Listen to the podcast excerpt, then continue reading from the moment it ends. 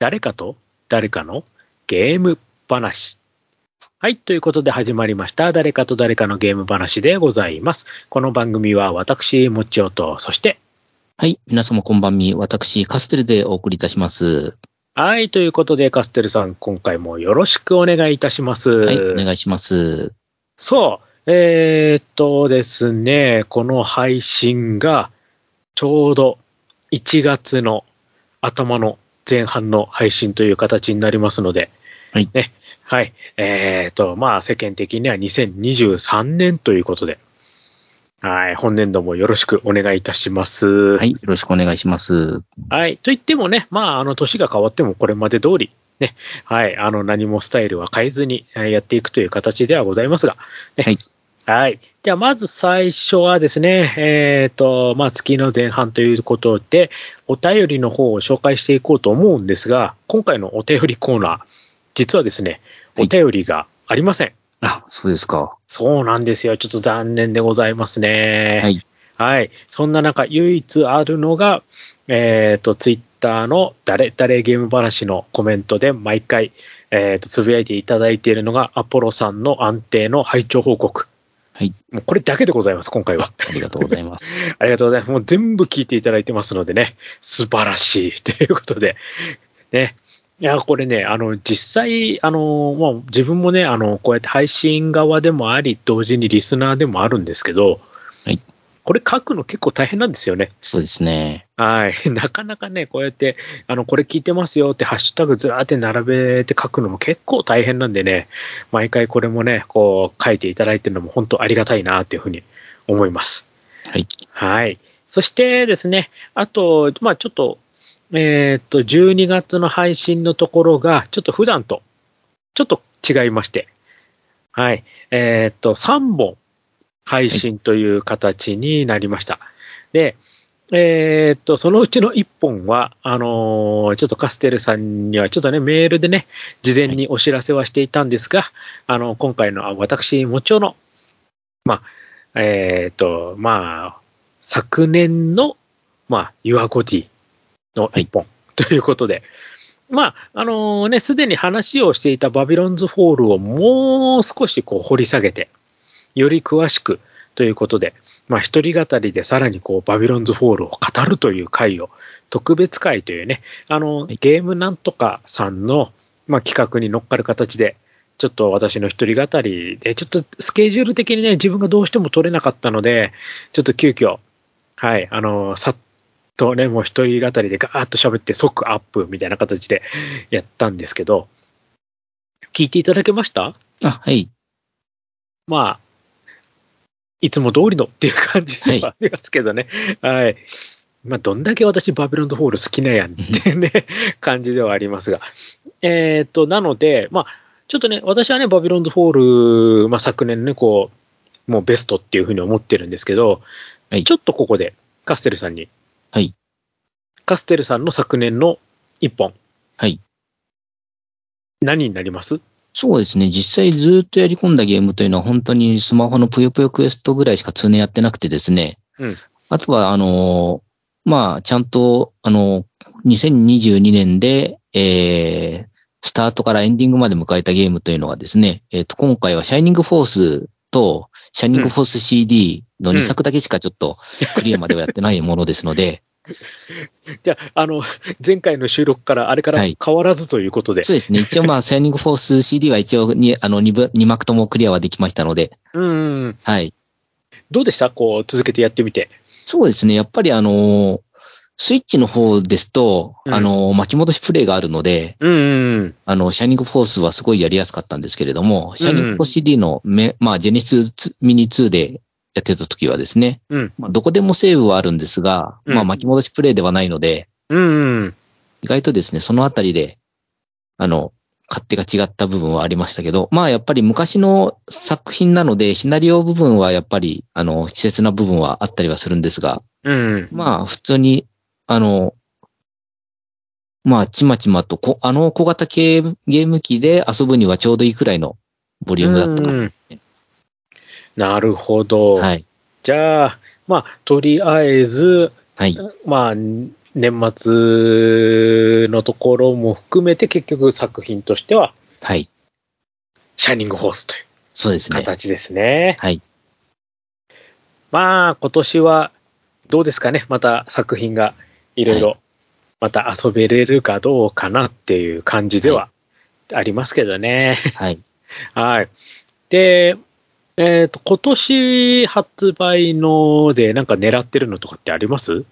今のところ新作ゲームについてはですね、それほどちょっと、えーで、情報収集はしてなくてですね、うん。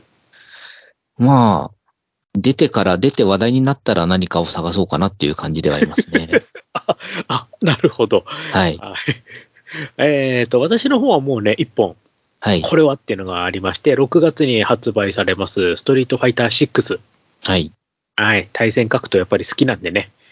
まあ、やっぱシリーズ最新作ということで、やっぱ気になりますね。はい。はい。まあ、これもね、以前ね、あのゲームショーのこともね、語ったように、もう期待大で、ね、私は6月を待ちたいなと思っております。はい。ただこの6月がね、なんか、いろんなゲームの発売がどうも重なってるみたいで、うん。うん。ストリートファイター6もそうだし、ファイナルファンタジー、えっ、と、16とかもなんかね、重なってたりとか、さらに言うと、ディアブロ4なんかも来ますからね。もう、私、ディアブロも好きなんですよ。はい。あの、ディアブロ3、プレイステーションでやった時にもうめっちゃハマりまして、え、はい4がついに来るんだなんていうのもちょっとあったりもして、まあ今年もまあゲームにはこと書かないかなとは思っておりますけど、はい。はい。まあそんな形で、じゃあね、今回の本編の方へちょっと行きたいと思いますが、はい。今回取り上げるゲームなんですけど、はい。えっ、と、ちょうど実はこの収録しているのが、まあ、ちょうど年末というところで、いろんなところでゲームのセールがうん。行われております。はい。はい。で、これ、多分ね、もう配信になっちゃうと、もうそのセールが終わっちゃってる形になるので、はい。ちょっともう時期的に若干ズレがあるんですけど、まあ、ちょうど今年末でこう収録してるにあたって、その、いろんな、まあ、任天堂スイッチだったり、プレイステーションストアだったり、えっ、と、パソコンのスチームだったりっていうところの中で、任天堂スイッチ、はい。こちらのセールで、ちょっととあるゲームを1本買いましたので、はい。ちょっとそのお話をしてみようかなと思います。はい。えーっとですね、まあ、発売日がですね、2022年の7月の28日。はい。で、えーっと、ダウンロード1000倍で、定価は1600円だったんですが、これが今半額にちょうどなってましたので、まあ、ちょっと買ってみようかなということで、買ってみました。えっ、と、今回、ちょっと私が話しするゲームはですね、スーパー野田ゲーワールドでございます。ああ、はい。こちらをですね、ちょっと買いまして、はい。はい。まあ、ちょっと実際に遊んでみてどうかというところをちょっとお話ししてみようと思います。でなる、ほど。はい。で、この野田ゲーワールドなんですけど、はい。まあ、正直自分が買ったというよりか、嫁さんがちょっと遊んでみたいと。うん。うん。というところで、ちょっと買ってみたというところなんですが、もともとこの野田ゲーというのが、最初に野田ゲーパーティーはい。前作にあたる作品がありまして、まあ、それが結構ヒットして、まあ、今回のこの野田ゲーワールドということで、第2弾というはい。形になってます。で、はいこの第1弾の野田ゲーパーティーの本がダウンロードで10万本売ったらしくて、はい。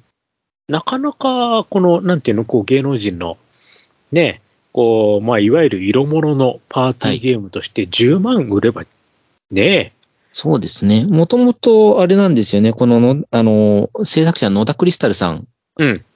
あの、お笑い芸人でして、はい。あの、以前にですね、あの、テレビ東京系であった勇者あーっていう深夜のゲーム番組はい。でも、まあ、あの、よくゲストに出てた方だったんですけれども、はいまあ、趣味が、あの、自作でゲームを作るっていうのがあって、うん。で、そのゲームのネタを使いながら、まあ、あの、お笑いをやるっていうような、うんことやってたんですよね。はい。で、そで、れをそ、こで、はい、そこで作ってたゲームを今回なんかまとめて作ったっていうのが、えっと、野田ゲーパーティーで、はい。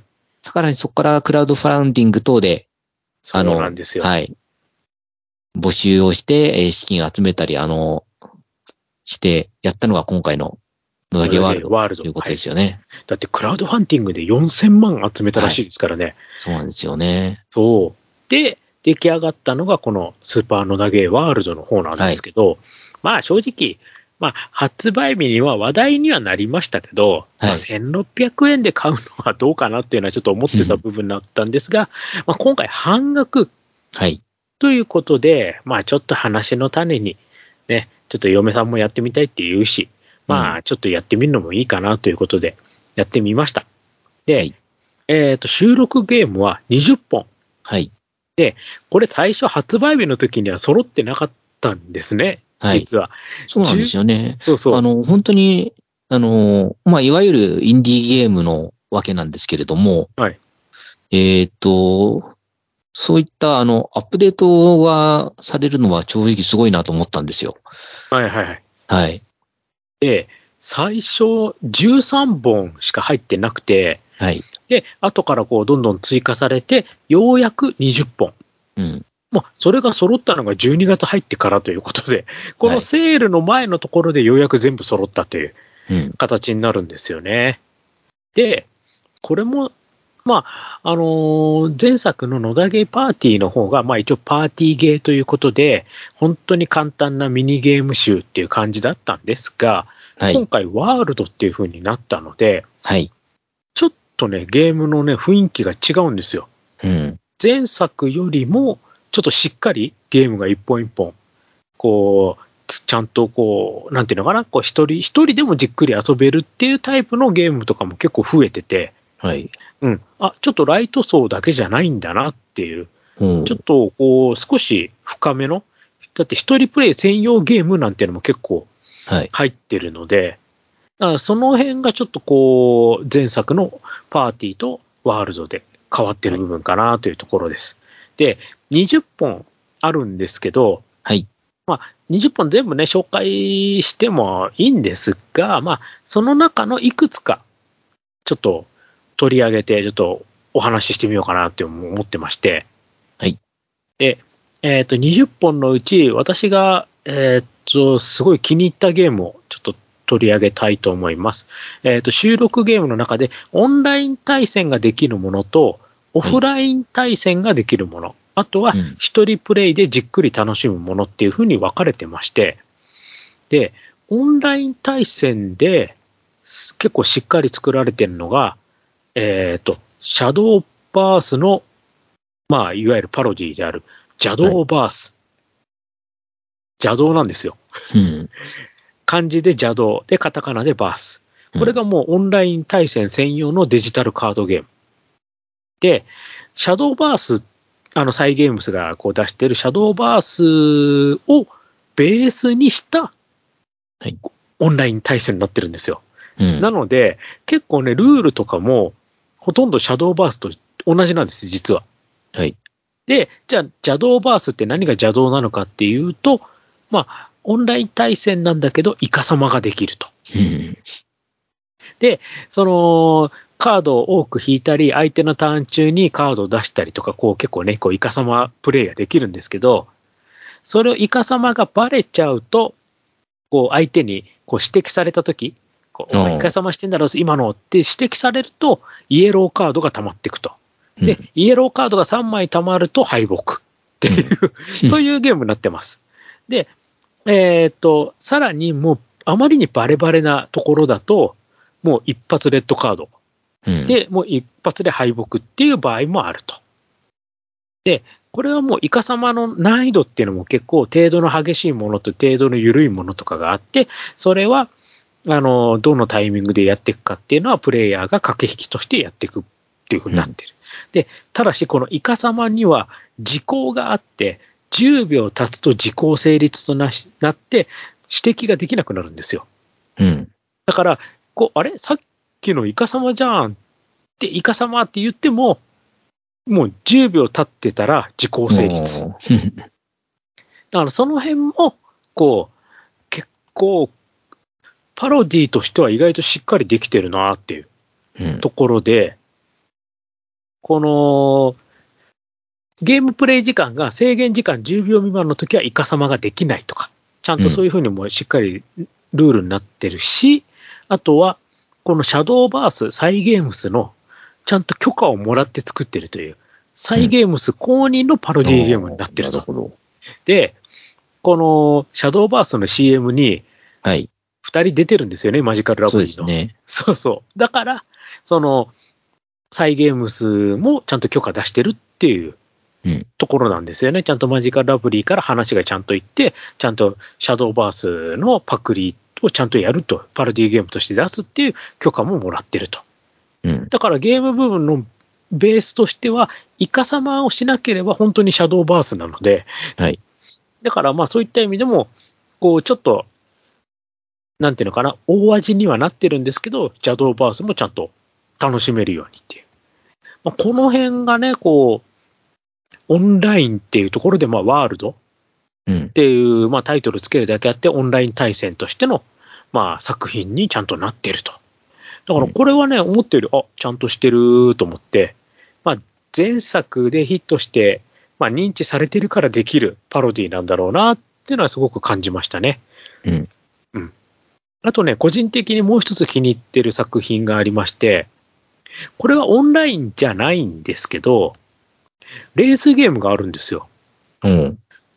足こぎレーシング。うん。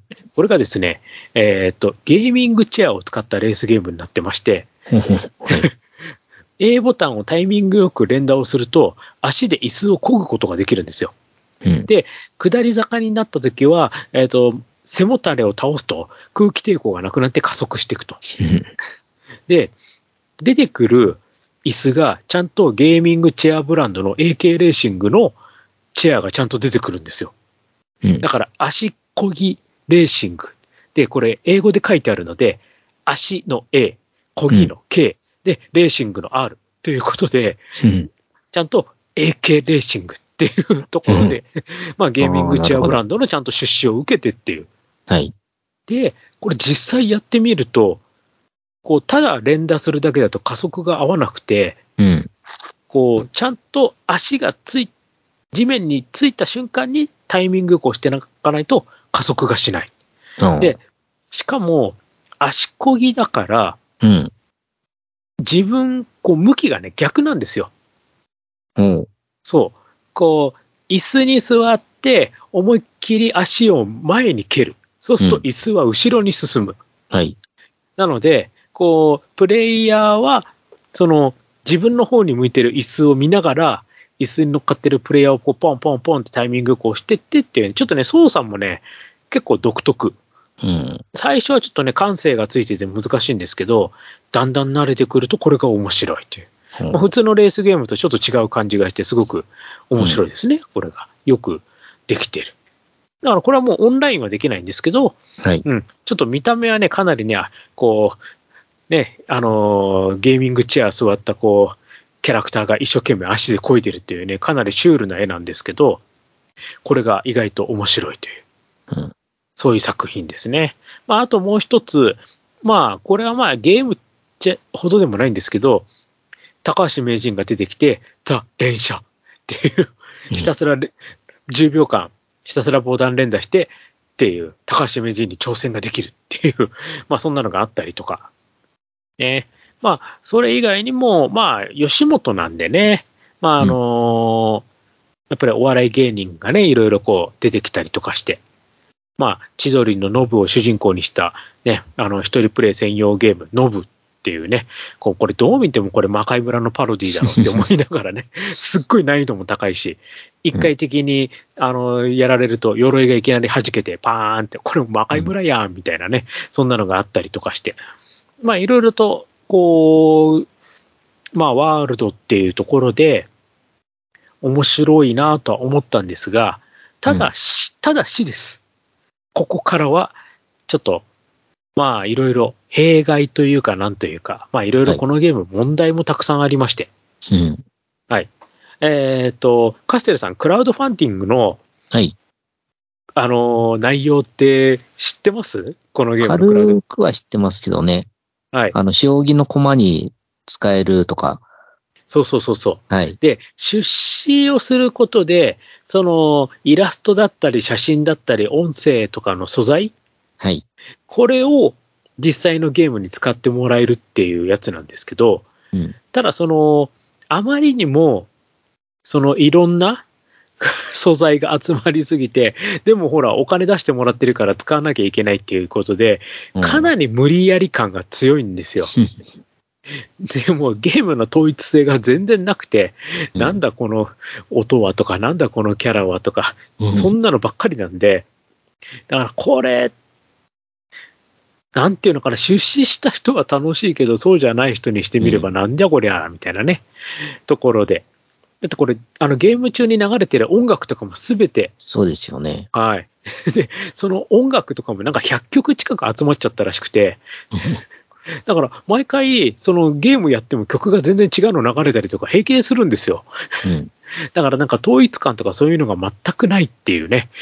その辺が、なんかな、まあ、このクラウドファンディングってあんまりいいことばっかりじゃないんだなっていうのをね、ちょっと感じさせる。まあ、まあ、インディーゲームっちゃインディーゲームだから、まあ、あれなのかな、どうなのかなっていうのが思ったのがまず一つ。で、二つ目。細かいバグが多いんですよ、このゲーム。うん、でしょうね。うん。で、20本のゲームなんですけど、まあ、正直、一応動いてはいるけど、うんやっぱりオンライン対戦のところだったり、まあ、様々なこう特定の条件のところでいろいろ細かいバグが起きるんですよ。うん。で、20本あるから、まあ、デバッグしきれてないなーっていうのが結構印象なんですよね。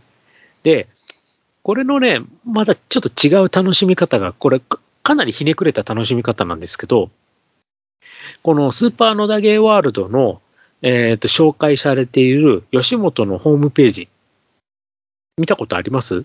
はないですね。ないですか？これ実はですね、うんあの、スーパー野田ゲーワールドの、野田ゲー BBS っていうのがあるんですよ。昔ながらの。この、バグの報告ですか、いわゆる。ピンポーン、うん。バグ報告が、あの、なんかトラブルがあった時は、ここに書き込んでくださいねっていうので、うん。見てみたんですけど、まあ、いっぱい書いてある。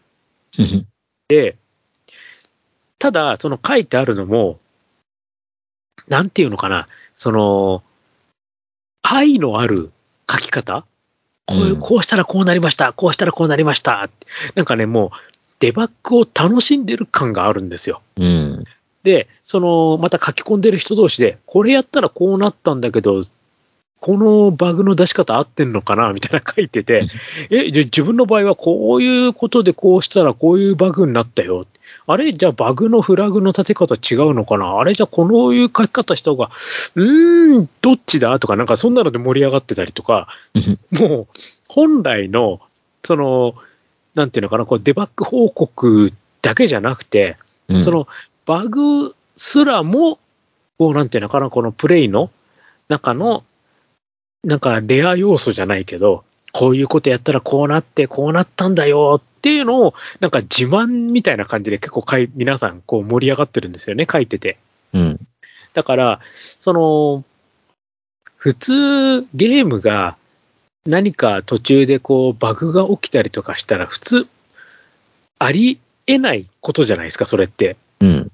で、本当だったらユーザーはもっとこうなんかこんなのとかって怒ったりなんだりとかってなるはずなんだけど、でも、それを、まあ、野田芸だしな、みたいな、その、その一言でなんかこう、もうすべて丸めちゃうじゃないけど、まあ、そこまでこう目くじら立ててもしょうがないし、でもバグはあるから教えとくか、みたいな。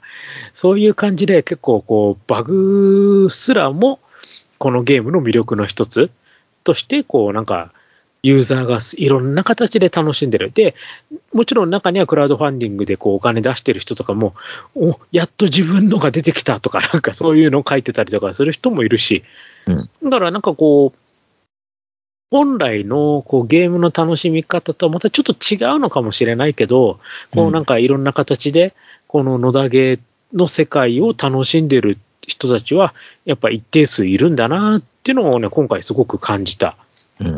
うん、一本でしたね。だからなんか、ちょっと今風ですよね、こういうのって。うん。だからまあ話題になるだけやっぱあるんだなって。それで、まあ今回セールで買ってみたけど、まあ、うん。これはこれでありなのかなってちょっと思ったりもしました。うん。うん。って感じですかね。カセルさんとかはどうです？こういはいうミニゲーム集とかこういうのって買ったりとかします？そうですね。以前は買ってたりはしてましたけど、やっぱり今は子供たちも大きくなったので、マリオパーティーとかももうやらなくなっちゃいましたね。うん。じゃあ、あれ、あのー遊び大全とかそういうのも、もう全然、そうですね。やってはいないですね。うん。そう。やっぱりこう、任天堂だとね、まはい。あ、遊び大全。うん。まあ、ね、スイッチでも出てますけど、うんまあ、あとはね、あの、昔ながらのこうシンプルシリーズとかでも結構出てたりとか、はい。ねまあ、こう、やっぱりゲームの定番としてね、まあ、こう、いろんなボードゲーム、カードゲーム、ね、さまざまなミニゲームが一つになったっていう、こう、やつ、あれやっぱこうね、ある程度、こう、一定数ので需要はあると思うんですよ。うん。ただ、その、こういうシンプルなゲームって、やっぱりその、インパクトも必要だし、ね、実際やってみると、あれ？ってなっちゃったらもうその1回で終わっちゃうかもしれないしっていう中で、この野田ゲーはね、こう、その、まあ、マジカルラブリーのね、世界観、そういったところとかも含め、まあ、いろいろとこう、アップデートか、どうとか、バグ取りとかも頑張って、うん。ね、まあ、未だにこう、ある程度のこう人気を、こう、保ってるっていうのは、うん、まあ、さすがといえばさすがなのかなって。まあ、もうちょっと自分も、まあ、いろいろとやってみようかなと。あの、同級生とかあるんですけど、あ、同級生の同は動物の同ね。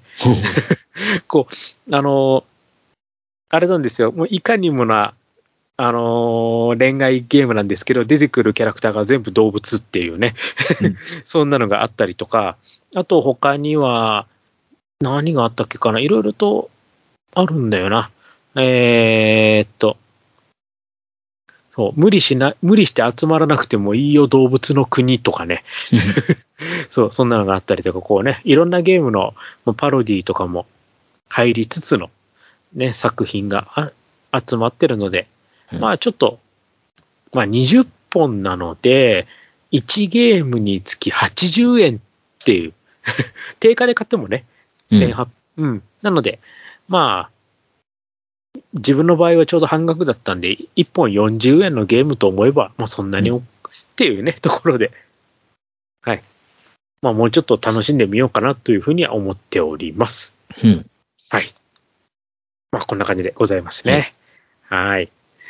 どうですか？カスレさんなんかセールでなんか買ったりとかしてます？そうですね。年末はまたあの、セガが、セガとカプコンが結構セールをやってましたよね。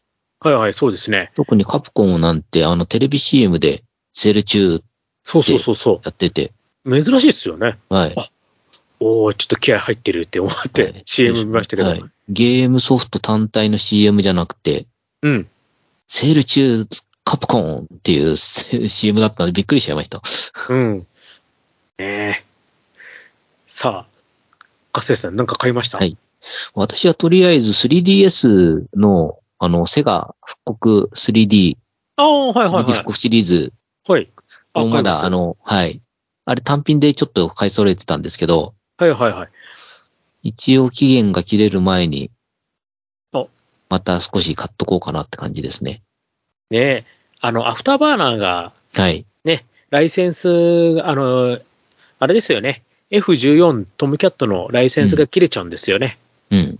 で、それに伴って、その、もう、アフターバーナーの発売のところが難しくなるっていうことで、はい。あの、復刻アーカイブスの3が、発売が、ね、終了という形になりましたけど、そっか、カステルさん買ってなかったんだ。はい。いや、わはい。そうですね。私、まあ、個別で、あの、スペースハリアーとサンダーブレードを買ったんで、アフターバーナーちょっと買ってなかったんですよね。ああ、なるほど。はい。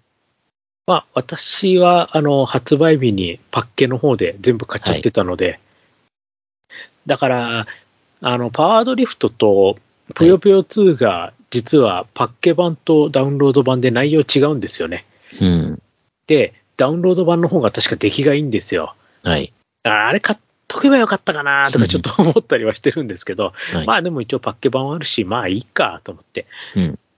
で、あのー復刻アーカイブス1、2、3があると、隠しゲームができるっていうのがありまして、で、その、チャンピオンボクシングと、うん。えっ、と、あと、ガールズガーデンができるんですよ。おーそうだったんですね。はい。で、えっ、と、この、ガールズガーデンを、どうしてもやりたいと、うん。まあ、嫁さんに言われまして、まあ、それで、あの、3D 復刻アーカイブスを全部パッケージで買ったっていう経緯もあるんですが、うん。なのでね、あの、カセルさんは、3だけ今回買ったのは、ダウンロード版は。はい。まあ、ワン、えっ、と、復刻シリーズの1と2は、まだね、あの、これからもうん発売できるので、まあ、もし何かの機会で、あのーそれを買うなり、まあ、誰かが持ってたら、ちょっとそのセーブデータでもいいんですよ。うん。なちょっと遊んでセーブデータを作って、セーブデータの1、2、3が揃ってると、この隠しが出てくるっていう仕様になってるので、うん。ね、ちょっと何かの機会がありましたら、ね、まあ、それで、ちょっとガールズガーデンとチャンピオンボクシング。まあ、それぞれ、ね、鈴木優さんと中裕二さんのデビュー作なのでね、はい。はい。まあ、それも、こう、ちょっと 3D でやってみるのもいいかなというところでございます。うんはい。ちょっと話脱線しちゃいましたけどね。はい。はい。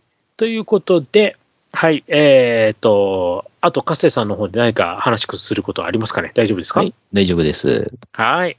じゃあ、えーっと、新年最初の話題は、今回はスーパーノダゲーワールドについてちょっとお話しさせていただきました。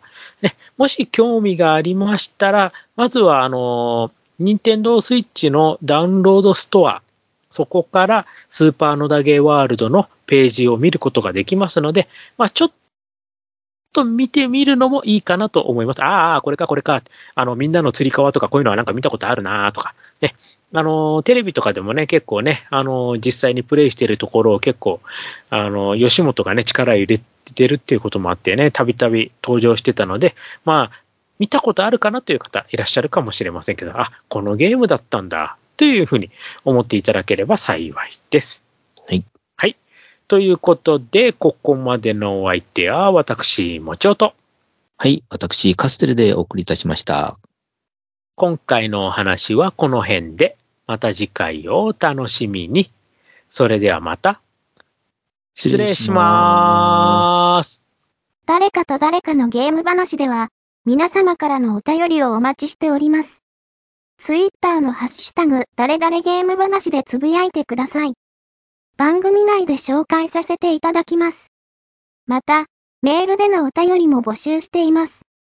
m, o, c, h, i, o, g, a, m, e, d, a, i, s, u, k, i, d, x アットマーク yahoo.co.jp もちよゲーム大好き DX アットマーク yahoo.co.jp となります。